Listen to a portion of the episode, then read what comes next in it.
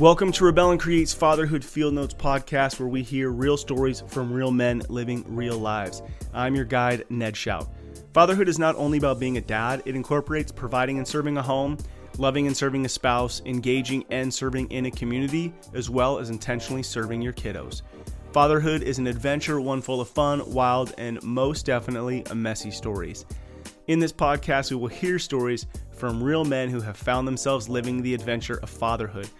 All right, so this episode is a follow-up to episode number six with my good friend Josh Stanis. Now, on that one, I gave a disclaimer because we talked about him about to have a vasectomy, and so this is actually vasectomy two point oh, talking about the recovery. So if you are uh, haven't had your vasectomy, you may not want to listen to this. My experience was not like his. I think he's a little overdramatic, but also hilarious, and hey, it's his story. So if you're not into it, skip to about minute twenty, because uh, at minute twenty, we start to get really real. This episode is incredible because the first half is just hilariousness of Josh sharing his story of his vasectomy. And then the second half is him being very open, very real, open and honest about the dad's struggle and fight through having your first son and there being some serious health issues and some concerns and how to process that and be a support for your family, and then also make sure that you're taking care of yourself. So again, this is an incredible conversation around fatherhood. Starts off hilarious, more than hilarious, and then jumps into some real life raw stuff. And I know that if you have found yourself in a situation where your child has some health issues and you're trying to dig through how to resolve this internally, this is a conversation that you need to listen to. If you find this valuable, please share it. If this is your first time ever listening to one of my podcasts, you might want to go check out a different one first. It sometimes gets pretty serious, so we wanted to make this pretty lighthearted to start. Thank you for listening. Thank you to all you dads out there. Enjoy this conversation around fatherhood. All right, here we go. Another episode of Fatherhood Field Notes. I got my bestie in here, Joshua Stanis. What's up, dude? What's up, man? I'm excited to sit and hang out and talk. It's Valentine's Day, so it seems kind of perfect for you and I to spend some quality time together. It's the same thing we do every Valentine's Day. Find a way to hang out. Yep. So we just did an intense workout in the gym. You did an intense workout in the gym. Nah, no. And then here we are. And you brought over this apple juice yeah. sort of thing that we're drinking right now. Yeah, it's uh, apple pie moonshine. My uh, my boss at work made it legally. Yeah, I'm a little nervous. This is like good post-workout. Uh... Yeah, because it's got the sugar in it. Oh. So it's got those bacas. Okay, okay. Perfect. That's all I needed to know. You're good. Okay, so we've been talking about getting back on the podcast ever since we did the last one, which was hilarious. Um, and I mean, we, we live on the same property together, and there's still just never time. So you're a little under the weather right now, but we're like, we're doing this. We've been talking about it for a week and a half, so we're handling it right now. Yep. Yeah. So last time we kind of made mention to it, but you and I have known each other since second grade. Yep. We have a T-ball that we both signed, and then really started hanging out a lot in seventh grade, playing music together. Mm-hmm. And what year was it you moved on the same street that I lived on? It was freshman Jeez, year. Let's see. Yeah, it had to be. It had to be like freshman year of high school. I think you were a sophomore. It was my freshman year, and I think that's when it was, yeah. So we grew up in Northern California. You moved on the same street, and then when I moved back to Northern California, your parents were living in a different town, and you kind of you were there for a minute, and I lived on the same street as them again, Third Street in Lincoln. Oh, yeah. And then we thought, let's buy a property together. And so now currently we live on six acres. You live in your house with your four kids. I live in my house with my five kids. Yeah. And there's a lot of, so you might hear kids running around because they just got home from school. They have like the best life. They do have the best life. Like they yeah. literally just get to come home and like hang out with like their, ex- I guess you could say it's their extended family. Yeah. But like it's closer than that. Yeah, it's pretty close. It's pretty cool. We're at the end of a road, so like there's no cars coming around. Yeah. It's just us. I mean, it's tight, right? You and I each write half the mortgage check and put it in an envelope every month. Sometimes I wish you would just write all of the mortgage check, but yeah, I write my half too sometimes. And uh, yeah, so as you can hear, like things are pretty tight over here at the O'Shannis compound. So let's talk about your vasectomy. Last time we did this, we recorded it at ten o'clock at night. We yep. had whiskey at that time, because you were trying to ease the pain of the next day going to get your vasectomy. I was trying to get myself psyched up. Yeah, and I was trying to put some fear into you. That I like no amount of fear that you could have put into me would have prepared me for what I experienced. Why don't you tell us about it as much as you would like to? Well, we can talk about the fact that you drove me there. So we didn't mention that last time. So my wife, so my son, uh, he had to get his ears checked, and he had have tubes put in his ears. Well, she scheduled it for the same day that my vasectomy was scheduled for. And so I'm like, the day of the vasectomy, like the week of the vasectomy comes, and I'm like, hey, uh, are you going to be able to take me? And Ashley literally is just like, oh, you know what? That's the same day of Liam's surgery, and like I've had to reschedule it already. I don't want to do that. So can you just, maybe Ned can take you. Well, she called me. So she called me a few days before and said, hey, are you busy, you know, Wednesday afternoon? And I'm like, oh, well, no, what's up? I could, you know, like take work off, whatever. She's like, and she asked me, she's like, Josh isn't going to want you to, but he's going to try to take himself. But will you take him to his vasectomy? I said, that would be amazing. Yeah. You were, uh, you were gentle.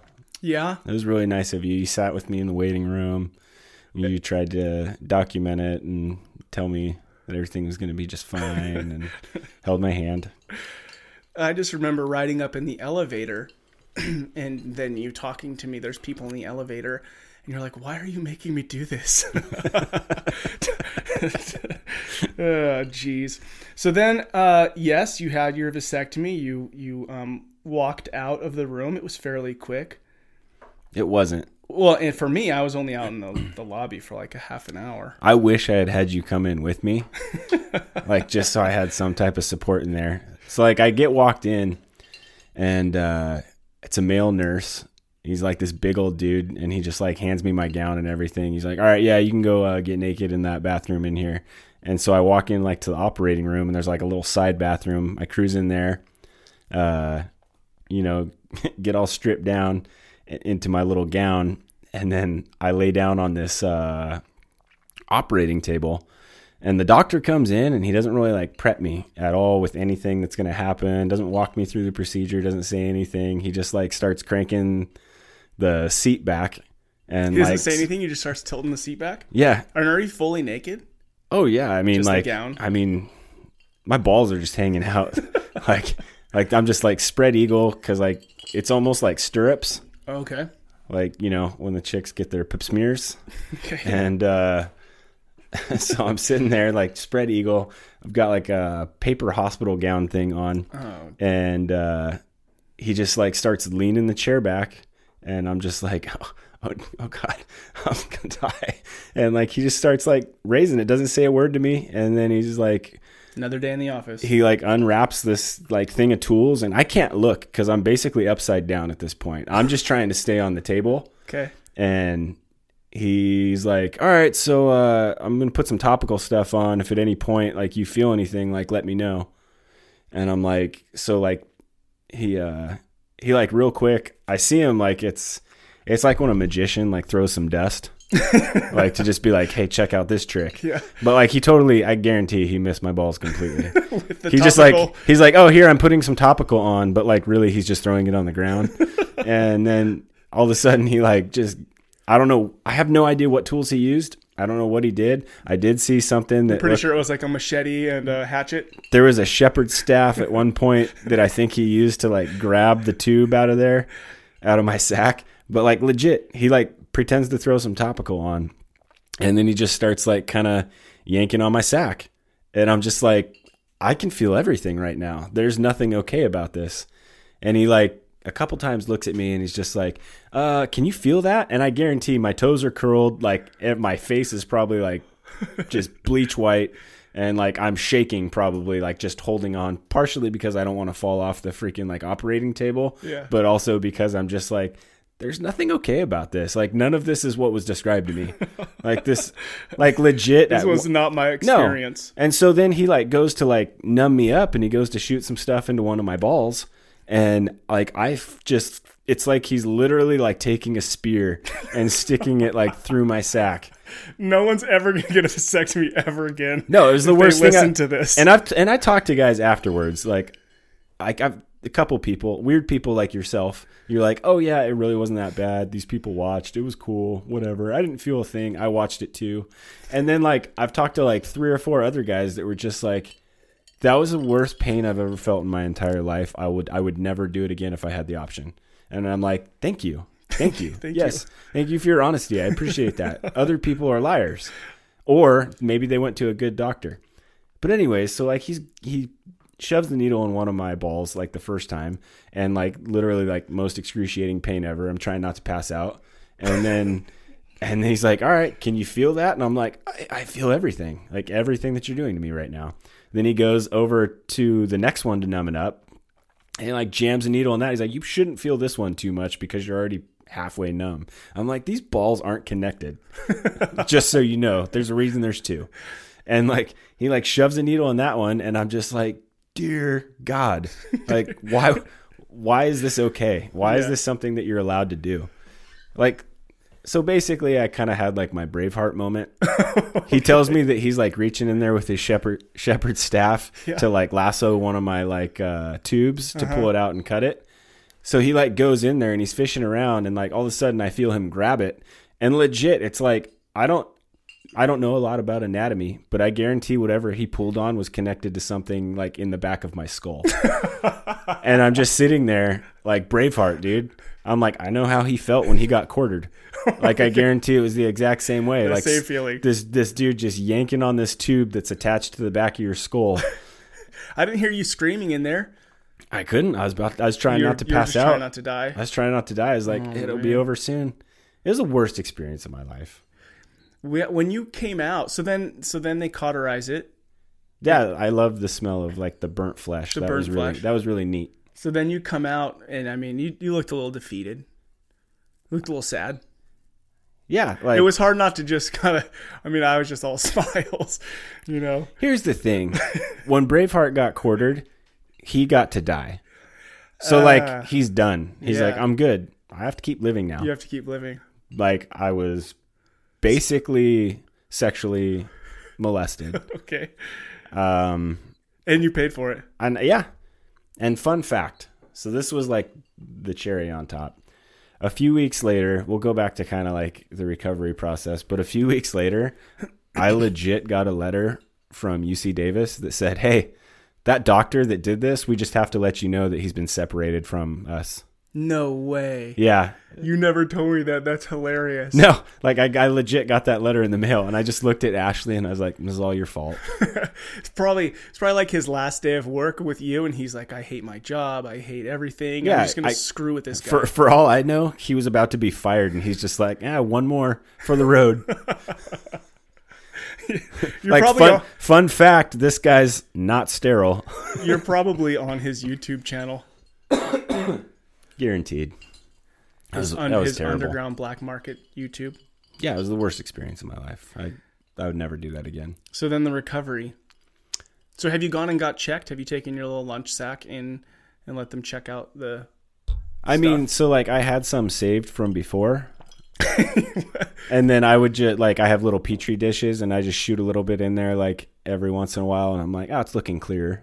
It's you know, I figure like what I had before was like uh like protein, you know, the well, Kodiak cakes. Yeah, I remember in the last ep- in the last podcast you you mentioned it was like you used to have Kodiak cakes and now it's Bisquick. Oh, it's Krusty's at best. Oh, Krusty's. Yeah, just add water. But have you gone in and had them test it? Nah, I'm kind of like... Just have you gone at all? And have you taken any in? No. Wow. No. That's daring. I because took at least one, one lunch bag in. Here's the way I look at it. If Ashley gets pregnant again, that's what you get for making me get a vasectomy. That's what you get. But what about you? I don't have to raise the child. You are such a good dad. You're so full of crap.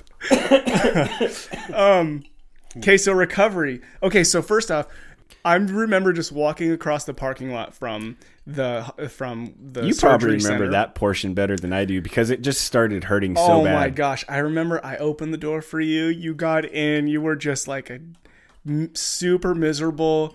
And I was trying to be like cool and not be too mean, and uh, we went to we went to the drive-through at uh, we got donuts. This is at like five thirty in the evening. We went to uh, what is that donut place? Oh, Krispy Kreme. Krispy Kreme. Yeah. We went through and got some Krispy Kreme. Did I? Did we go on this? Did we have any ice?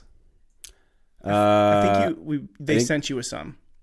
No, they didn't give me anything. I think. We had peas. Oh, yeah, we had peas. Yeah. Okay, so you were sitting on the peas. Yeah. And then, so the, the funny thing was, is then I was like, let's get some food. So we went through the drive-thru at In-N-Out. Yep. Right? And then you you were expecting your wife to bring you some kind of food that evening? Yeah. So she brought you food home? She brought me more In-N-Out. And I didn't tell her that we had already had In-N-Out. So you had it twice? I don't know. I wonder if like that's how like, not to make light of dudes that have been raped, but like I wonder if that's like how it is. You're just like, you know what? That was a pretty gay thing that just happened. I'm gonna go ahead and have some meat. And mm. so I was like, oh, good, like In-N-Out burger, get some meat back in my body, yeah, and uh, feel less violated, feel more like a man. Oh, okay. And then when Ashley brought me more, it was like, yeah, this is good. This, this is, is helpful. Good. Yeah. Huh. So I would. Recommend that to anybody. Okay, who's... so there's a, there's a little bit of uh, information if you haven't got your vasectomy yet and you get it, make sure to have a hamburger after. Or a steak or some type of meat, something okay. to make you feel less violated. Yeah. Get your manhood back. That's some good information. Mm-hmm. Um, okay, so how were the next couple days? All I remember is like I couldn't sit up. It, it literally felt like... Like just like they took tendons out of my sack or something. Yeah. And like, so I'm just hunched over all the time. And then every time I would try and like sit up and like straighten myself out, it was just like, I'm, I'm just stretching this out right now. I don't know how much of that tube he took out, but I guarantee, like a lot. I guarantee it was more than he should have. I was terrified to nut ever. Mm. I was like, so like after. How long did you wait? I don't know. Did they say like a week? They said something like that. And I remember, uh, I, is bad planning. I thought it was good planning. It ended up being bad planning because Ashley ended up having Jameson uh, maybe like four weeks after. Oh, yeah. So I went from like being terrified to having sex and not really being able to because I was just like so scared. I'm like, dude, this thing's going to be like a blood sprinkler or something. And so like, or or it's just going to be like, peh, peh, peh, peh, peh. It's just going to be like dust. Uh, but, but it was it was the worst. So like I like no sex really for like a couple weeks, and then I think we tried once, and I was like terrified. Mm. I was like, and then and then. But we it was did. Fine. It wasn't. It felt so uncomfortable. Oh. But it, was like, it in your head for real? No, it legit hurt. Mm. And so like I'm like, okay, cool. I'm gonna be like one of those dudes who like has like a swollen testicle for the rest of his life, or like one of the because dude they were like so big. Like it was swollen? So swollen. Mm-hmm. I like just looked down Pur- there. Purple too, huh? Oh, it was like a ripe peach just ready for market. Oh like a man, plum, I feel dude. So bad for anybody who's listening to this just that hasn't done this yet. Who hasn't had it done. Look. Are you exaggerating at all? I wish I was. I wish that I was. I really do. Like I, I after talking to everybody else, I was like, oh, I guess this isn't going to be that bad. Yeah. They're going to, everything will be fine. And then he started going to town. And it was just like, this is immediately not okay. I immediately regret this so decision. So how long, how long till it really started feeling better? 'Cause you went to work three days later, I think. I had planned. Yeah. And let's just remind everybody, you are a deputy. So it's not, it's not like you're going to a desk. Well, I had plan- yeah, I had planned to go back to work, and I work patrol right now, and so I was like, I, I think I ended up just like calling out the rest of the week. Mm. I I had taken one day off, and then the day came for me to go to work, and I was like, nope, not doing this. So did a lot of um, once you went back and It was so. How many weeks did it take till you felt like better? Uh, well, I would say until like it stopped like like legitimately hurting and being like sore. I would say a couple months. A couple months. Yeah. So did a lot of uh, perps get away because you couldn't catch them? Mm-hmm. Yeah. Yeah. Right. So many. So many. That's what you call them, right? Or bad guys. I just call them other like human beings. Okay. Other people that yeah. have made poor choices in life. Got it. Wow. You know, that's they're good. Just people having bad days. Okay. I'm here to help. Oh man, you're a good one. You're one of the good ones. I know. oh, call, this, call my work and let them know. This whole episode is just gonna be me laughing mm. the entire time. Okay, so before we get serious, anything else to know about the vasectomy? My wife got me a cake that said snip, snip, hooray, and then held it over me and made me take a picture with it while I was sitting in bed with a bag of peas on my sack. Were you smiling in that photo? I don't remember. I don't feel like I was. That was really nice of her. I also know that if I don't smile in pictures, they're going to continue. To take pictures? Yeah. Oh, so just smile. I just try and get it done with as soon as possible. There you go. You seem like a guy who loves to has, have his picture taken. It's my favorite. Yeah. Yeah. In the olden days, they used to believe it took part of your soul. Oh. So I, I feel the same. Try to avoid it as, yeah. as much as possible. Mm-hmm. All right, man. Well, we've also been wanting to talk about something, I guess, more serious. I'm sure with you, it'll be lighthearted. But um, everybody, all the tens of listeners have really been wanting to hear vasectomy two point oh, so that's why we started with that. The microphone cut out. Did you say you said tens of thousands, right? Yes. Okay. Yes. Um, okay, so you have four kids. Yep. You have four kids. Oldest is ten, eleven? Yeah, I've got Penelope, who's ten. Um, Liam, who's eight now. Uh, Hazel's five. And then our newest one, Jameson, is I think he's uh in two days I think he'll be uh seven months. Dude, he's such a stud. So what I wanted to talk about was when Liam was born. Mm-hmm. Um and just kind of go through the process of you as the dad processing that situation. You're gonna have your first son born and it didn't really go as planned. That was eight years ago. Yeah. Um I've been thinking about it a little bit when you asked me to talk about it, just trying to figure out like, you know, go back to that time and not in a bad way, but, um, I've definitely had to, uh, kind of like look back and see like, where, where was I at during that time? Mm-hmm. Part of it legitimately is a blur. Cause like two and a half months after he was born, I left for, uh, some stuff for the National Guard. I was gone for like five months. Yeah. But even before he was born, weren't you gone for a little while? Uh, I mean, that was eight years ago. You were before thir- I had been gone before, twenty-eight? But I was, I wasn't gone for that long. Mm. I, I think I had maybe a, like before he was born and before Ashley was even pregnant with him, I think I was gone for like three or four months or something like that. But, and this was a really interesting time because we had purchased two townhomes before this property we live on now. We had purchased two townhomes next to each other. That was like our first idea. Yeah. And we took the fence down in the backyard. So they were, I mean, adjoining walls and then shared a backyard. Mm-hmm. And that was like a big deal getting in there. And then it was pretty quick after that, that Liam was born. Yeah. And we really had like no idea, uh, like what, what we were even getting into. As far as we knew and all the ultrasounds and everything, we were going to have, um, just a typical boy. Yeah. You know? Uh, I remember, and I mean, I get it. Like Ashley and I were pretty young when we had him. Uh, so, I mean, we're just, all we knew was our, the birth of our first child. You know, we have Penelope. Um, they take her away or do all of her Apgar stuff and then they're like, all right, here you go. Yeah. You get your skin to skin time and then kind of hang out and everything. And, uh, then this time we were actually, uh, so like when Penelope was born, I had been gone for like nine months cause it was when I first joined the National Guard. And then I I remember I went out drinking the night before and was just completely hammered. Like it was like four thirty in the morning, maybe five or something like that. I had gotten home like a couple hours before that. Um, and it was a Saturday, I think. Yeah, it was.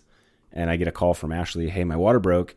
And so then I'm just... Oh, because you were out, you were gone. I was in Arizona, You yeah. were in Arizona, so you had been working all week, and then you went out drinking because yeah. it was Friday. Right. And then, so you're at...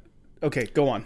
Yeah, so I was stationed down in Arizona uh, doing some training and stuff, and then I get this call from her, and I'm like, oh my gosh. So like I got to like run down, like get everything squared away, get them to approve my leave to like go home. Luckily they did that. And then I ended up making it home within like a few hours. I ended up getting a tr- getting a flight to Vegas. And then when I'm in Vegas, it was like the movies, you know, like you're going up to the lady at the counter and I'm just like, I'll pay you anything I have to. My child's being born right now. Like get me on a flight out of here, like to Sacramento. And I remember like she just looked at me and she's like, She probably, I, I probably look like a wreck. And then she's like, well, you know what? I believe you because you're willing to like pay whatever and everything. She's like, I don't think that you're making this up. And I was like, yeah, I'm totally not.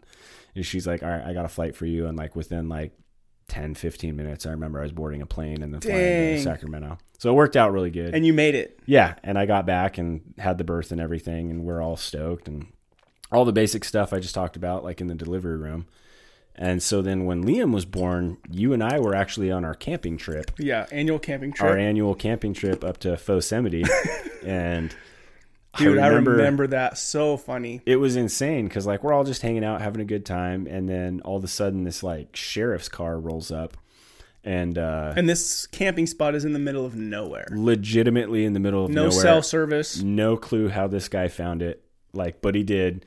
And he's calling for Jose Carrasco.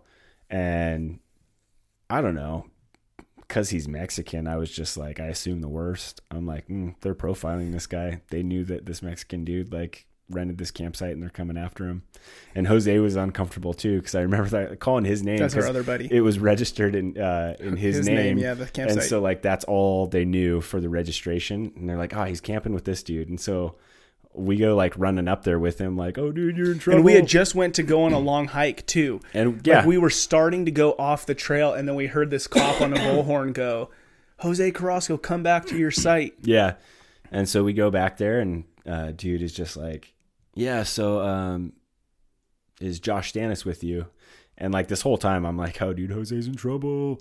And then I, I'm like, uh, yeah, I'm right here. And he's like, uh, your wife's, uh, delivering her baby right now. You're like, you might want to get back. And I'm just like, cool. And it's what? Gosh, that's a three hour drive roughly? That's four and a half, dude. Oh, okay. And so I remember like we got in the car, like I threw the fish that we had caught in an ice chest. I still remember this because I brought the ice chest to the delivery room because you just dropped me off. You're like, all right, I'm going to drop you off. And I remember then... driving like one hundred miles an hour down ninety-nine. Oh, at ninety-nine. Least. We were in the Jeep with no doors. Yeah. Right, because we take all the doors off the Jeep and the roof off the Jeep, and we're cruising. But let's just back up, because it's not like you just go on trips and are gone when your wife's about to have a baby. both both Penelope and Liam were early. Right, yeah. Right. So we pl- had plenty of time to do our three-day camping trip before Liam arrived. Yeah, Liam Liam was, uh, geez, I don't even remember how early like it was. Six weeks? Maybe. We're pol- I'm going to butcher it. Maybe more than that. And Ashley will probably listen to this and be like, you, you idiot. idiots. But uh, yeah, I feel like it was that much. Because I know uh, Penelope was like three, three weeks early maybe. Yeah. Um, but I remember Liam was like borderline like premature. Yeah. Um, but also he was small because of like his diagnosis. So that was the thing is, so we have Liam. And we're in the uh, delivery room and I'm all stoked. Like I'm having my first son, you yeah. know, I'm excited about it. I'm like, this is rad. I've got a little girl. Now I'm going to have a son. Like I'm in my mind, I'm kind of thinking like, sweet, we got our two kids, you know? And then, uh, so they take Liam as soon as he's born and the nurses don't really say anything to us. Like there's no like congratulations or anything like that. Like everybody's just really quiet. Mm. And like thinking back on it now, I'm like, mm, okay, I see why they did that. But it was just really, like for us, we're all just on a high. Like yeah. Ashley's pumped. She just had a b- little boy. We made it. It's You're like, stoked. He, yeah, son. I got back and we're just like pumped and we have no idea. Yeah. And so then they take him and they're doing his Apgar and everything. And then um, they like, I, I think they even took him out of the room. I'm trying to remember that. I feel like that's something that happened. And I remember kind of being like, oh, that's different, but mm. like not really thinking anything yeah. of it, you know? Uh, and then, you know, so we're in the hospital, and then before, I remember when we were in the hospital, like the nurses would come in all the time and check on us and see how we were doing. And so we've got, you know, Liam, and the nurses aren't really coming in to check on us at all. Like they'd come to like look at him and check on him and everything, but they're not really coming to check on us. And then it started getting a little bit more weird because they're like, hey, has he had a bowel movement yet? And we're like, no. I guess not.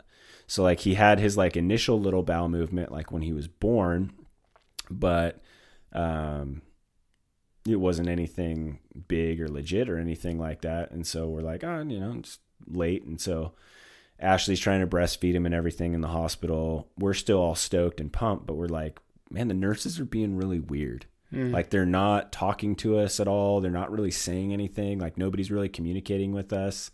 Like the doctor's not really coming in and saying a whole lot. And so like, I, I remember our doctor, um, I had put a call into her, our pediatrician, and was like, hey, they seem like a little bit nervous that he hasn't like pooped yet.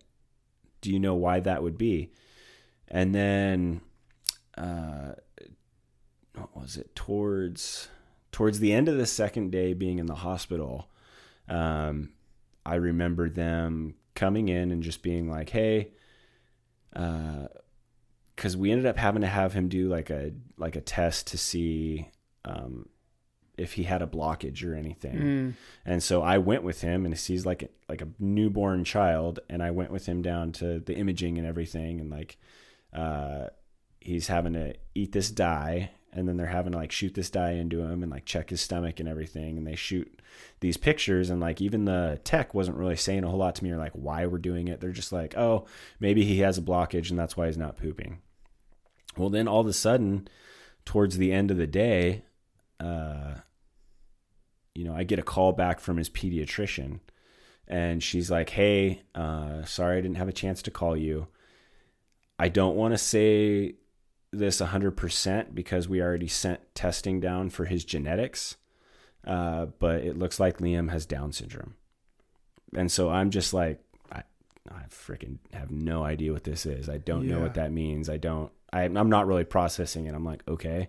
Well, at the same time she's calling me, I get told, and Ashley's being told by, uh, the doctors, um, at the hospital that we're at, hey, we're sending Liam down uh, on an emergency transport to Sutter, Sacramento, to the N I C U, and he's gonna have to have uh, he's gonna have to have emergency surgery.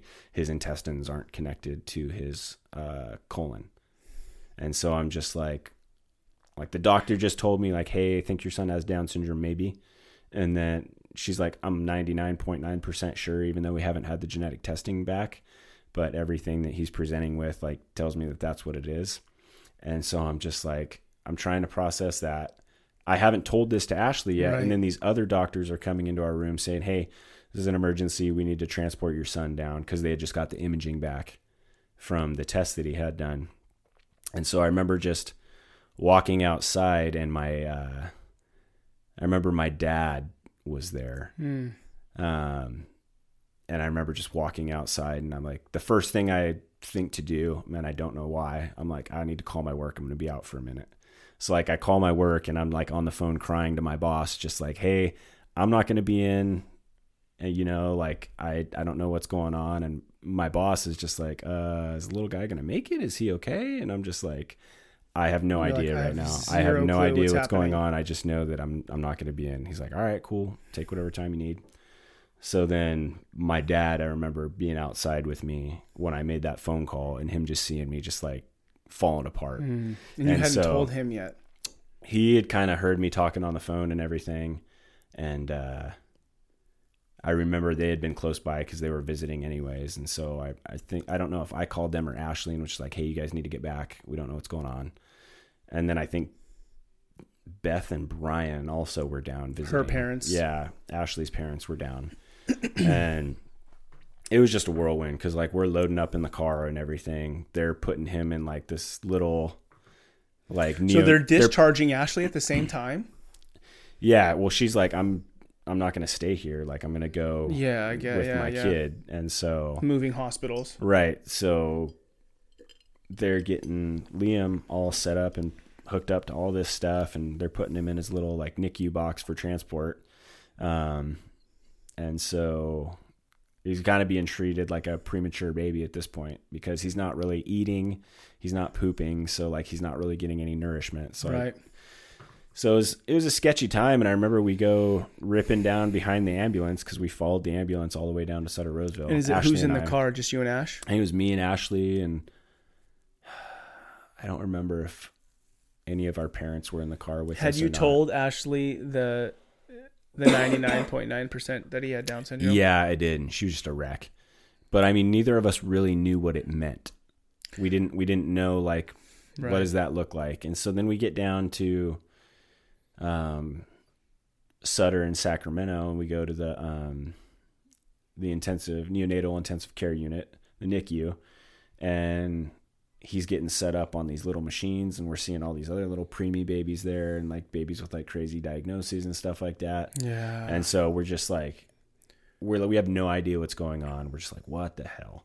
Yeah. You go from this moment of just euphoria, excitement, right, to like, oh my God, like I don't even know what's happening. Yeah, no idea. I had no it's clue what was going on. Heavy intensity, man. And I remember, so like after we get there, the main doctor finally comes out to us, and he's just like, he like sits us down, and every all the nurses were saying like the dude's legit, he's a good doctor and everything, but he just sits us down and like looks at us, and he's like, look, your son has Down syndrome. Um, basically what that means is, uh, he's going to be living with you like for the rest of your lives. Like he's not going to be able to care for himself. Uh, he's going to be incapable of doing that. And like, this is the diagnosis that he gives us, just like, hey, here's this. And he's like, uh, he's not going to be able to speak very well. Um, he's not going to be able to, just kind of gives us this rundown of things he's not going to be able to do. Mm. Honestly, the dude was an asshole. Yeah. Like, maybe he thought like, hey, these kids are young, they need a dose of reality. But at the same time, like, who are you to just sit there and be like, hey, this kid can or can't do this? Like right, right out the gate. Right. And just be like, this is what they will or will not be able to do. You know what I mean? Yeah. I just, I think that's stupid. I mean, you wouldn't do that with any other child. You know what I mean? Yeah. Like when, when your kids are born, like what if the doctor's just like, he's not going to be like a brain surgeon. Or like, yeah. he's not going to be able to do this, or they're not going to be able to do that. It's like, screw you, man. Like yeah. you have no idea what any kid's going to be able or not going to be able to do. Yeah. So that was a, that was something that like frustrated me, but like at the time, young, kind of immature, like I have no idea. I'm just like, oh, dang dude, that's rough. What the heck? Yeah. Um, so after that, he was in the intensive care unit for probably a little over a month. Multiple and surgeries, right? So he had, yeah. So he had to have his first surgery. Um, for his intestines. Right. So he had what was called a uh, duodenal or duodenal atresia, and just meaning that his intestines aren't connected to his, his, what was it, his upper intestines weren't connected to his lower intestines. So nothing was able to be processed. So like, I don't know, he's been alive for like three days at this point. And then I just remember like bawling and like breaking down, like when they're getting ready to take him back into surgery, like I'm holding his little hand and I'm like, what the hell is happening right now? Like we just had this baby and now he's going to go into surgery, and like, there's a slight chance like that he might not live. Yeah. And I'm just like, okay. And I get that they have to tell you that stuff, but it's your newborn baby. And yeah. you're just like, what the heck, man? Um, But he ended up coming out of that fine. And then after that, uh, he ended up, they thought that he didn't have bile ducts. And so they ended up wanting to do an exploratory surgery on the poor little guy again, uh, like before he got out of the N I C U. So then we had to go back and have him do surgery again. And this one was like, hey, if he doesn't have bile ducts, uh, it, it was like, that was almost worse than the, um, the atresia that he had before, because it was just like, we need to connect, connect the intestines to the lower intestines. And that's not like that big of a deal. But if he doesn't have bile ducts, I didn't realize how big of a deal wow. that is. Like, he was going to have to have like a transplant at some point, or they didn't know, like, you know, even what his life expectancy would or wouldn't be if that was the case. And maybe I'm remembering this stuff wrong, but I remember it being pretty intense and just being like, what the heck? Yeah. Um, but anyways, they went in there, and I remember we were praying a bunch uh, before the surgery, and they go in there, and while the doctor's in the surgery, uh, he ends up coming out to us, and we're like, I don't know if that's good if he's coming out to us right now. Like, well, they're supposed to still be in surgery, because it was like a six or seven hour surgery or something like that. And so he comes out and he's like, hey, good news. Uh, I thought he didn't have bile ducts. It turns out they're just incredibly small. And so they're there. He's good. Um, yes. They just got to start kicking in and working and everything. So we just got to watch it. I'm like, wow. Okay. That's awesome. So that was huge. A little victory right there. Yeah. So that was really cool. Um, and then after that, I left for like a few months and just like, so he was a couple months old when you had to leave? Yeah, he's like probably two and a half months old when I took off. I remember it being really, like, I hate to say these kinds of things, but just, I don't, I don't want to, it was just the timing of us all living together. I know Sarah and Ashley, Sarah's my wife, living, sharing a wall. There was a lot that we were able to just like really tighten up and, and support everything that was happening at the time. Yeah. Because there's a lot, you know, for you to have to go and for Ashley to be a young mom with a baby and a toddler. Yeah. And so what I want to, I mean, dude, it's, it's heavy. And I mean, every day people are having to go through this, you know, yeah. or I don't want to say having to go through this. They're going through this. And Liam's a freaking stud, man. He's like the most popular kid at school. Uh, hilarious comedy. He's so fun. How is it though, as a dad, like navigating that, you know, so maybe give us a little bit of insight into you. It's like, okay, I have to navigate that. Yeah, there are some realities of I'm going to take care of Liam for a while. And, and I want to have a son that I, like like my relationship with him, and you have these expectations. Life is full of expectations, right? Right. And so it was different, but it's not different bad. It's just different. And so as a dad, a husband, processing that to navigating what your relationship would, with him would be like. Yeah. There was, there was a lot of adjusting, and there was a lot of like growth that's had to happen for me to get to a place where, um, not necessarily where like I have a healthy relationship with him, but just there was, there was things that I, as a dad, like just right off the bat died to. Hmm. Like my, I'm not, I'm not going to get a grandson from my son, you know, hmm. um, more than likely. Uh, I'm not, you know, I, I guess I'm not like looking for him to like grow up and be a brain surgeon. I'm like wondering, is this kid ever going to get a license? I know some children have. Um, and I know that, you know, some children, yes, they do still live with mom and dad, or they have some type of apartment set up or something where, you know, mom and dad are paying for that. Yeah. But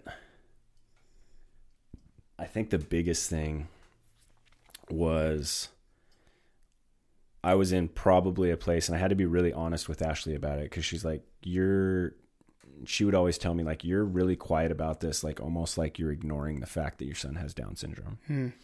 Um, Uh, and honestly, to an extent, I was. And I remember there would be times like I'd get frustrated. I remember one time specifically, I went with, I think it was you and Ron. Um, we took our boys up to go uh, sledding. Okay. And, you know, your kids are cruising around like little boys, having a fun time in the snow, like cruising on the sled, like ripping around. And then Liam's just sitting in the snow screaming because he doesn't like the texture of it and he doesn't like the way that it feels. And like that was like the first time it just kind of hit me. And I want to say the kids were like, what? Brody was probably like five, maybe, maybe in kindergarten. So bro, so Liam was three or so? Yeah, I want to say he was like three or four or something okay. like that. Yeah, so Brody was five or, Brody five was or five six. Or six, yeah. yeah. And I remember just sitting there like, cool. Like it's tough as a dad. Like, and I see it now even like uh, coaching my son's basketball team. Like you can see like some kids like super not coordinated and they're eight. Yeah. You know, and not able to do things yet, or like they just haven't really grown into their body or like they're figuring stuff out. Um, but for me with Liam, like ever since that doctor told us, like there's things he's not going to be able to do, you know, I'm just sitting there. Like I had this defeated mentality. It, like it was almost like I was defeating my son. Mm. Like not like, I don't expect anything out of him, or I didn't.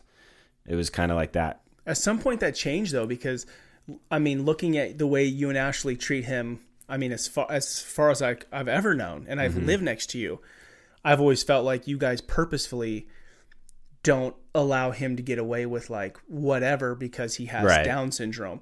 But you know, this is you know, so at a certain point that shifted for you. Yeah, it definitely did, and honestly, uh, it was before Jameson was born, and so after. After Liam was born, um, not that much longer after that, uh, Ashley got pregnant again. And I remember we were just terrified because like the probability of you having another child with Down syndrome, like just skyrockets after you've had one, um, unfortunately. And that's all the statistical stuff. But I remember when Ashley was pregnant, she was terrified. I remember I was just like trying to be cool, trying to be strong about it. And then it's so tough because go ahead. And then, you know,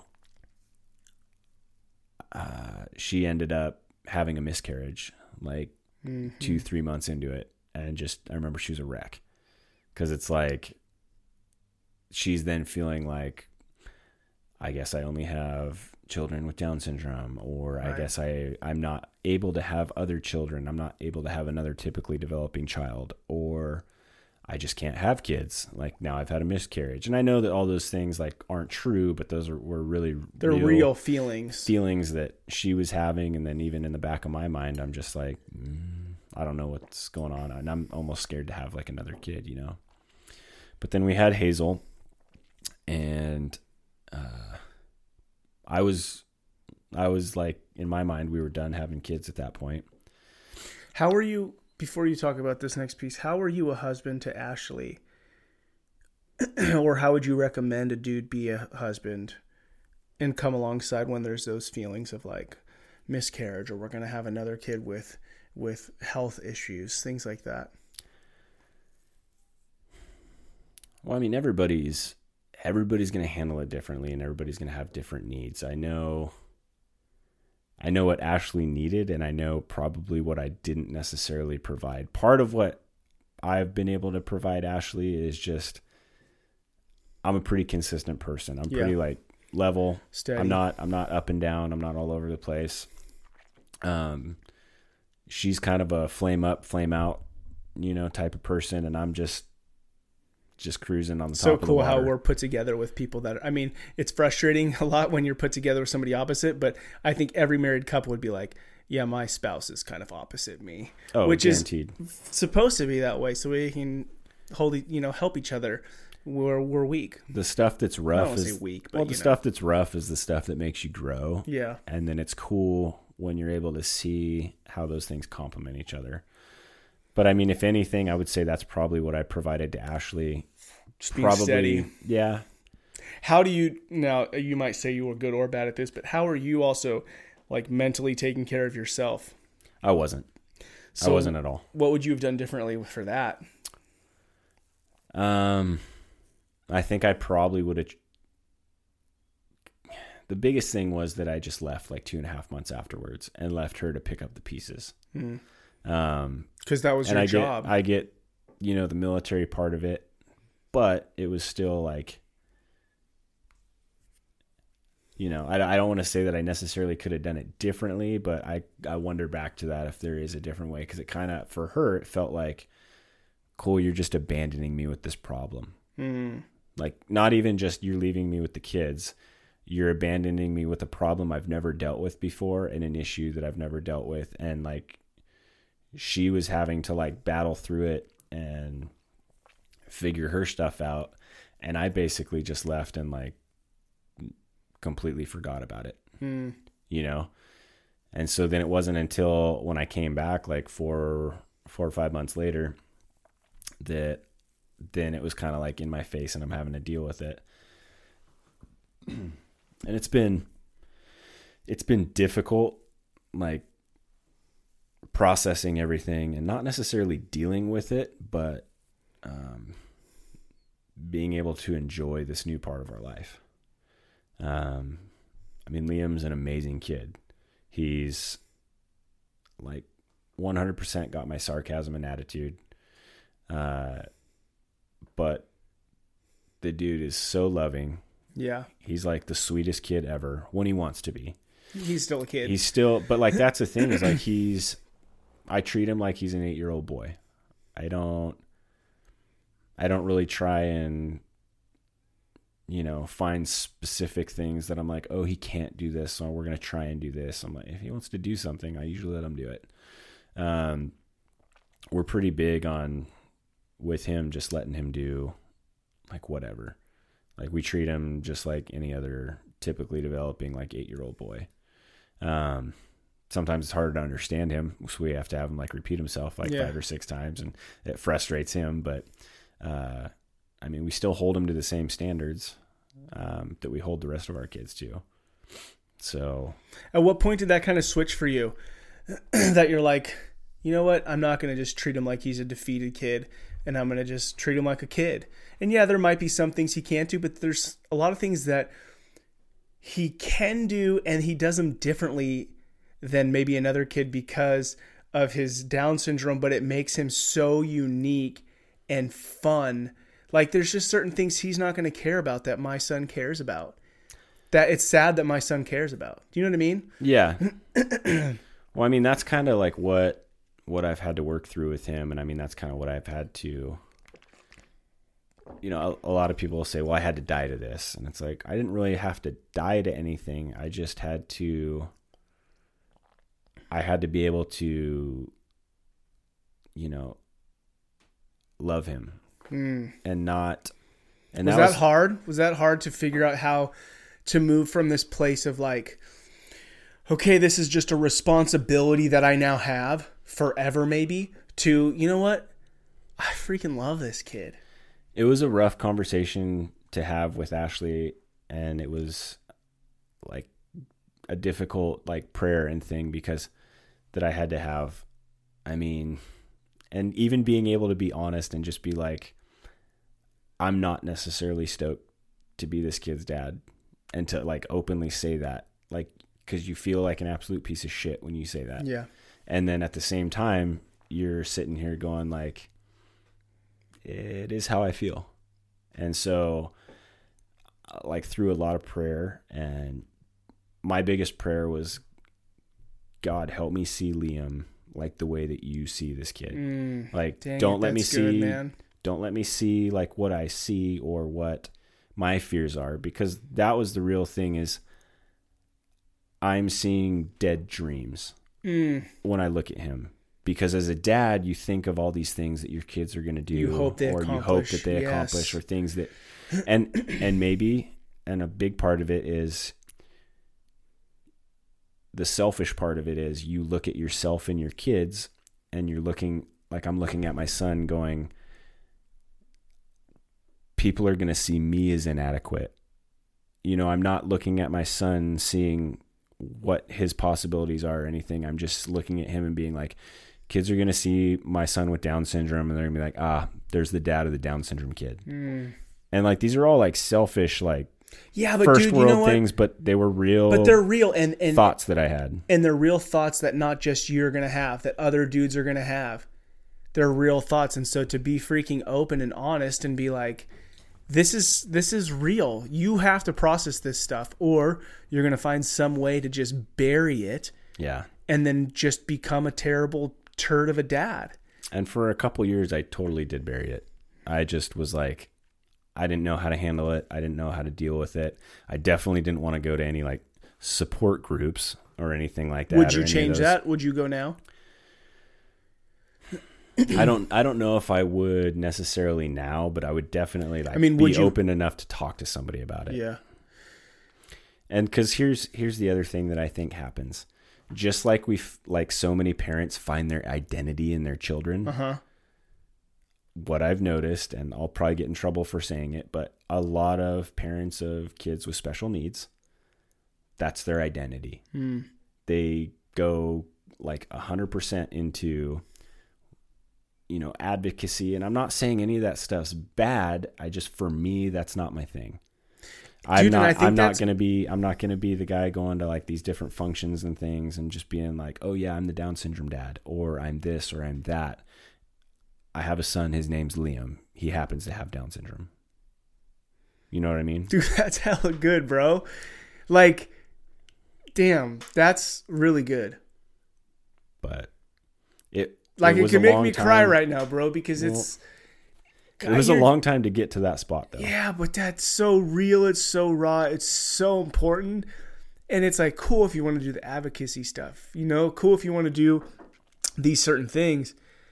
Uh But you're right. Like that's just kind of like another way to cope almost. It could be. It Again, could be. I don't want to say it's for everybody, but it could be just another way to cope instead of just being like, yeah, or I love a, how you said that my son, this is Liam and he just happens to have Down syndrome. But that's, that's just it. That's how it is though. I mean, oh bro, he like, I love my son like more than anything. And I feel like, and I'll sound all churchy and spiritual, but I one hundred percent believe this. Um, I feel like I had to get to a place where I could love and accept my son the way that he was before God was able to give us Jameson. Mm. And that was my biggest fear of having another son when I got to that point where I just fell in love with Liam. Um, and like part of the, you know, me having a hard time figuring out how to love Liam was probably I didn't get to bond with him like in the first part of his life because mm. I just peaced out and then forgot about everything um, and focused on work. But until I got to that place, like I got to that place of being able to just look at him and just love him and see him for just the, you know, cute, awesome, adorable kid that he is. I was always afraid that like, okay, what if I have, what if I, what if I do have a typically developing son? Am I going to look at Liam as less? Or am I, am I going to forget about him? Am I going to stop dumping my time into him and just focus on this typically developing son of right. mine that can do all those things or whatever the dreams that I had made up in my head about what my son should or shouldn't do? And so that was a big thing. And I, I, I really believed that like, when I got to that place of having that be a concern of mine, that it was almost like God was like, the fact that you're having those concerns and you want to love Liam, like you're where you need to be. Now I'm going to bless you with another son. And that was the thing is we weren't even having, trying to have another kid. Like it just happened. Like when we had Jameson, um, and like, yeah, he's the baby of the family. He's child number four. And like yeah. everybody just dotes on that kid. Yeah. And he's never had a bad day in his, his seven month life. Right.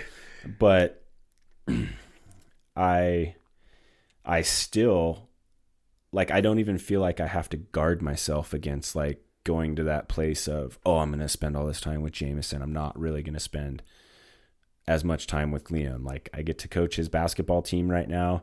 And I feel bad sometimes because all the kids on his team are like stoked to have Liam on the team. And, and he's not so much a mascot as much as they just want to get him involved because he's so stoked about it. Yeah. He's like and over so, the top fun and excited. Yeah.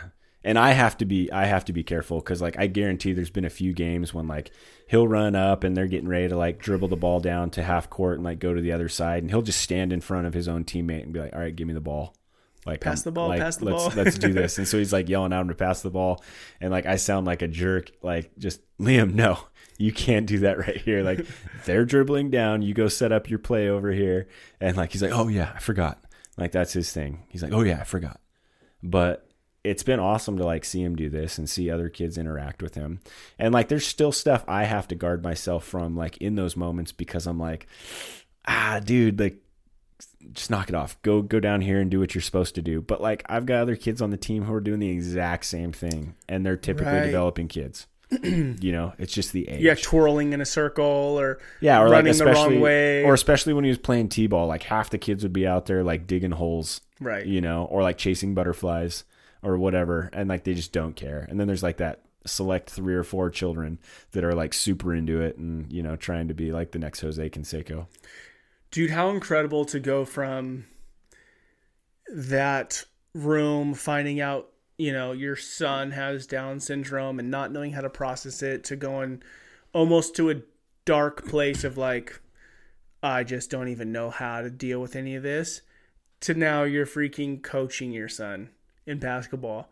And like, I went and watched you coach him, and it's just so fun. Like, how how rad is that? That's awesome. And yeah, dude, it's so good. It's a lot, bro. You talk about the stuff we go through in life and never talk about, you know? Yeah. It, all of us can just gain so much from each other, you know, just from a, I want to say a simple story, but we've been talking for fifty-nine minutes, you know? So you say, okay, if I can share like fifty-nine minutes, a simple story. But it's like messy, real feelings, life, heavy. Like, this is life. Mm-hmm. This is our lives. All of us have a story. All of us have things we're going through. Like you said, they, they either shape us and we grow from it, or we just become like self-absorbed, use different substances or things to like cope with and never really own it. And and allow yourself to be okay with going through, like, it's okay if you, it takes you some time to go through something.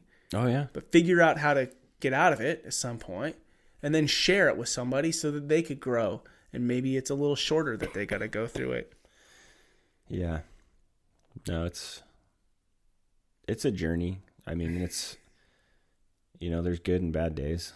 But, I mean, there's people that have gone through, like, exceedingly more difficult things, like, and that was the thing, especially we, when I look back to when we were in uh you know the the intensive care unit, mm-hmm. the N I C U, and like I'm seeing kids that like the nurses are basically saying like some of these kids aren't gonna make it, and or like, you know, kids that are going through leukemia and seeing them go through their treatment there. Yeah, and it's just like so heavy. I mean, that's all stuff that could happen in either of our lives. Any yeah. of our kids could go through that. Anybody could go through that. Um, and it just, like, even things that became dark during that time, and even the things that I was like, oh, I don't know this, but like, you think about all these other people that are going through these incredible, incredibly hard, incredibly difficult, um, you know, times, and having to like be there for their kids or their spouse or whatever they're going through. Um, it, not to say that, you know, we went through wasn't difficult, but it kind of puts things in perspective mm. when you're just thrown into that mix of, cause that was the other thing for me that kind of helped me during that time was when he would go in for his surgeries, it got to that point where I'm like, he may not come out of this surgery, and you're just your just heart's broken for your child. Yeah. You know what I mean? Yeah. It doesn't matter what their diagnosis is or what's going on with them. You're just like, you love that child so much just because, like, as soon as they're born, it just happens. Yeah. But yeah, there's life is messy. There's just so many things that like go on, so many things that happen, and it's wild how much we're capable of. Like, I heard this dude tell me, he he told me about his wife dying, and uh, he said a lot of times people would say to him, like, I I just can't believe what you're going through, or I don't, I, I don't understand what you're going through, or, or I could never go through what you're going through. And it's, and what he had said is, he said, when you go through something, God gives you the grace that you need to make it through. And I just thought, wow, that's really profound, because he's like, yeah, you wouldn't understand because you haven't gone through it. But when right. you're in it, like, we are capable of so much. I think we don't realize how, how much we're capable of. And that's even to say of the the thickness or the heaviness of life that we're able to process. Mm-hmm. And I would say that it's through God's grace that he gives you this this layer of like, you can do this. Like, you can go through this. And yeah, I mean, I don't know what it's like to lose a child. I don't know what it's like to have a, a child with Down syndrome. Uh, I don't know what it's like for some of these things, but then there's things in my life that you wouldn't know what it's like because you haven't had to like go through that or experience it. Right. Um, and that's what makes us all unique and be able to like vibe off each other and grow off each other if we allow ourselves not to be so self-absorbed, right? But be, be engaged and in tune. And that's community, you know, but to really be involved in community, that's what we're trying to do on this property. And it's, It's hard sometimes, you know, but, but the hope is that we grow through that. Oh, man. Is there any last thoughts that you would, would say or share? If a dad right now is going, my kid was just born with health issues. My kid is going through some major health issues and, and in the hospital a lot. Or as a dad, personally going, I have some really just like some heavy stuff, and I'm trying to be strong for my my wife and my job and whatever. Any last thoughts on any of that? And, and you don't have to.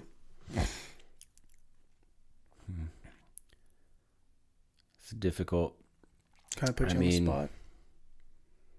I mean, all I can really say is, uh, at the end of the day, and I don't mean to sound chauvinistic, but as the man in your household, you are the man of the household. Mm. You're the dad. You are the husband. Um, you are the one who is supposed to be stronger. And that's something that I think that we forget about a lot. And so many times, um, you know, we kind of think about, and I feel like people have gotten this way a lot more lately.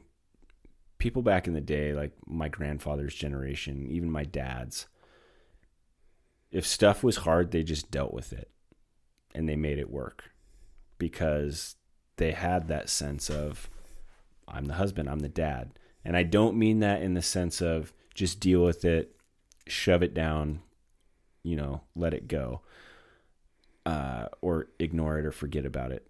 Still deal with your stuff. But sometimes your wife, your kids, your family, they're not the ones that you need to air that stuff out to. Mm-hmm. Find somebody, find a group, find a, uh, go to counseling, like talk to somebody about that, that you're not going to have to worry about how you're saying those things to. Mm. So that you can still get that stuff out, say what you need to say, be honest, and then come back to your family and still be that strong person for them that they need, because you're the one that's ultimately, um, you know, definitely going to be the person who's, who's running that family. You are, I'm sorry, you're, you're a dude, you're a dad, you're a husband. It's your role. That's your role. That's your job. Like sometimes, yeah, I'm saying suck it up and get through it and hold your own. But I'm not saying do it in an unhealthy way. Dude, it's so good. And as I sit here and I look at you and I think about it, I think that as you said it so perfectly, I just see this image of this patriarchal pyramid, you know, where, you know, I think that the reason dudes kind of have this bad rap for themselves is we put ourselves on the top, like, serve me, serve me. But I watch you, bro. I watch you, and you've turned that patriarchal pyramid upside down, and you're like, yeah, I am the jo- I am the dude. This is my job. This is my role. But the, the pyramid's upside down where you're at the bottom and you're carrying that shit. Like, you're carrying it. I see you serve your wife. I see you serve your kids. I see you get up at three a.m. or get home at four a.m., you know, based on your schedule, and just do it.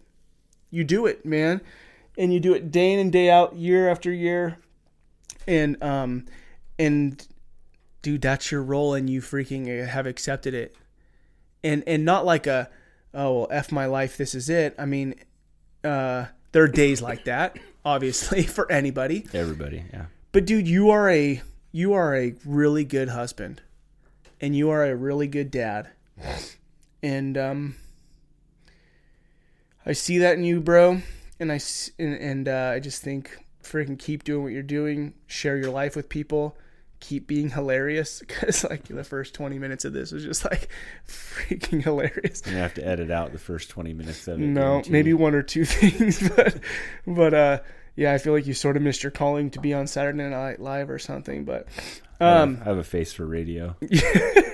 uh, anyways, dude, um, I think sometimes as men, like if you're listening to this, it's like I'm all almost tearing up. It's so hard sometimes on the day-to-day basis to see like how important your role is and how important it is to to like serve your wife and kids, and sometimes how much the grind can be a grind, because I think so much of the time we have like this Instagram world where...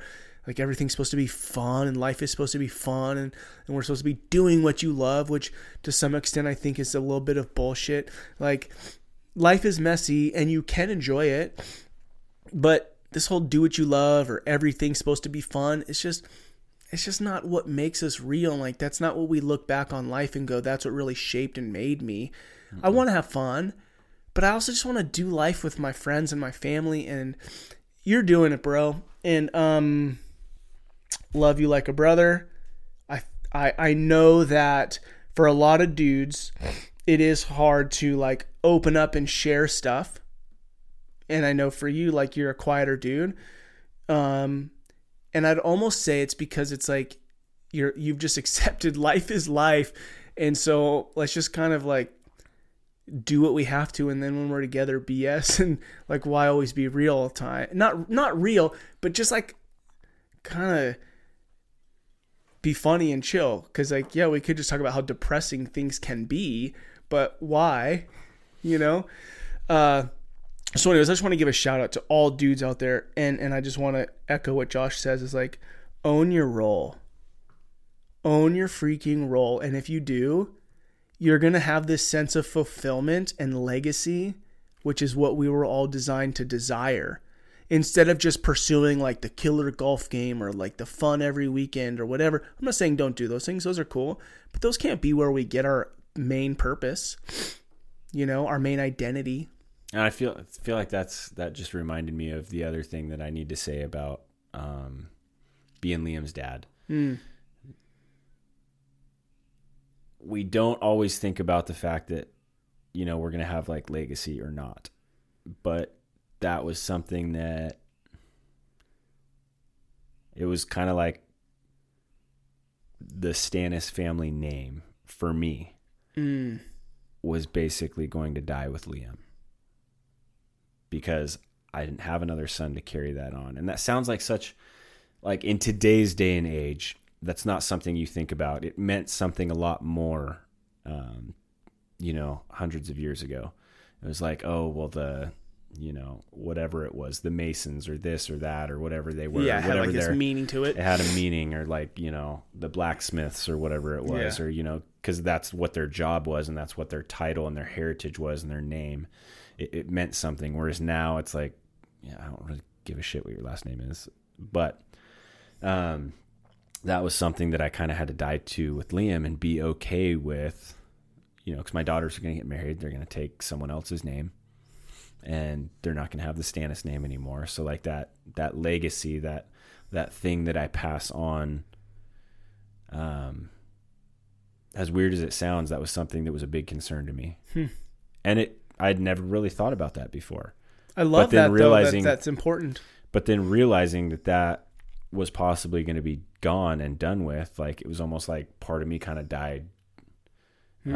Um, and like, that's why it was such a big deal. You kind of, in a small way, you know, you kind of understand why people in these, uh, in the old tales that we hear and the old stories that we hear, you know, about, um, you know, just different people wanting to have a son, mm-hmm. you know, to carry on their name and being able to have that legacy, like go forward. Uh, that was a, for some reason ended up becoming like a big deal to me, and probably just because it was something that I couldn't have. Mm, yeah. You know, it's like, oh, well, you can't have this. Well, no, I, I want that. Yeah, yeah. You know what I mean? Me, yeah. And it was never something I ever thought about before. And that was something that I definitely had to like work through and kind of struggle through and be like, okay with, um, having it be that way. And it was a huge, uh, it was a huge blessing, um, when I did have Jameson, but even still, um, it doesn't change like how I feel about Liam or how much I love that kid. Yeah. So what I think is, what I was kind of thinking about while you said that is legacy is like this character, you know, that we build into future families. Mm-hmm. You know, it's like, it's not just the name. I mean, it is, I get the name, but it's like, who are they becoming? What do their families look like? And, and how do I still see right. this important thing, this character that I'm striving for, you know, a hundred years from now, five hundred years from now. Yeah. And I think, you know, growing up, I didn't know anybody who had mental, not meant like who had disabilities. Hmm. So it's like, I didn't know. Sometimes you don't know, like if you see a kid in a wheelchair who's drooling out of their mouth and you don't know how to act around them, or you see a Down syndrome kid, you don't know how to act, you don't know how to be around. And so one of the legacy pieces that I see in your th- kids and in my kids, because we are living in such a tight community, like all my kids see Liam, right? All your kids see Liam. And, and there's this like legacy being built into all these kids that now when they're out in the world and they see a kid with Down syndrome, like when I was fifteen, I wouldn't have been able to walk up and be like, "Hey dude, what's your name?" Right. And, and how, how, how sad that no one taught me that. And it's not that I would have avoided it, but I might've not teased, but joked because like I'm uncomfortable. I don't know how to act. Right. And I see there's these eight kids that are going off into the world with this legacy of knowing how to love somebody who's diff- maybe different. Yeah. And I just think, dude, that's kill. I mean, it's, it's, it's amazing. It is. Ah, dude. Well, uh, the conversation was hilarious and I just loved hearing us be able to talk about that. And I really truly believe, dude, that like your realness, to not be like, I just wrote a book about how you should handle being a father of a Down syndrome child, but to be like, I'm gonna be like the ninety-nine other dudes who this is what really happens and how you really feel and what you're really gonna go through, uh, to be able to talk about that as well as joke about your vasectomy and drink this moonshine. uh, mine's gone. Uh, so we should probably end this, but dude, I love you, bro. And I appreciate you. And I think you're a stud. I think, like I said, I think that you are, um, a great example of what it means to be a husband and a father to a family. And I really mean that. Thanks, man. Let my wife and kids know. Okay. Okay. All right, dude. Wow, what another amazing conversation around fatherhood. I so appreciate Josh's willingness to really open up and share his story, share his life. All of us can gain so much from that.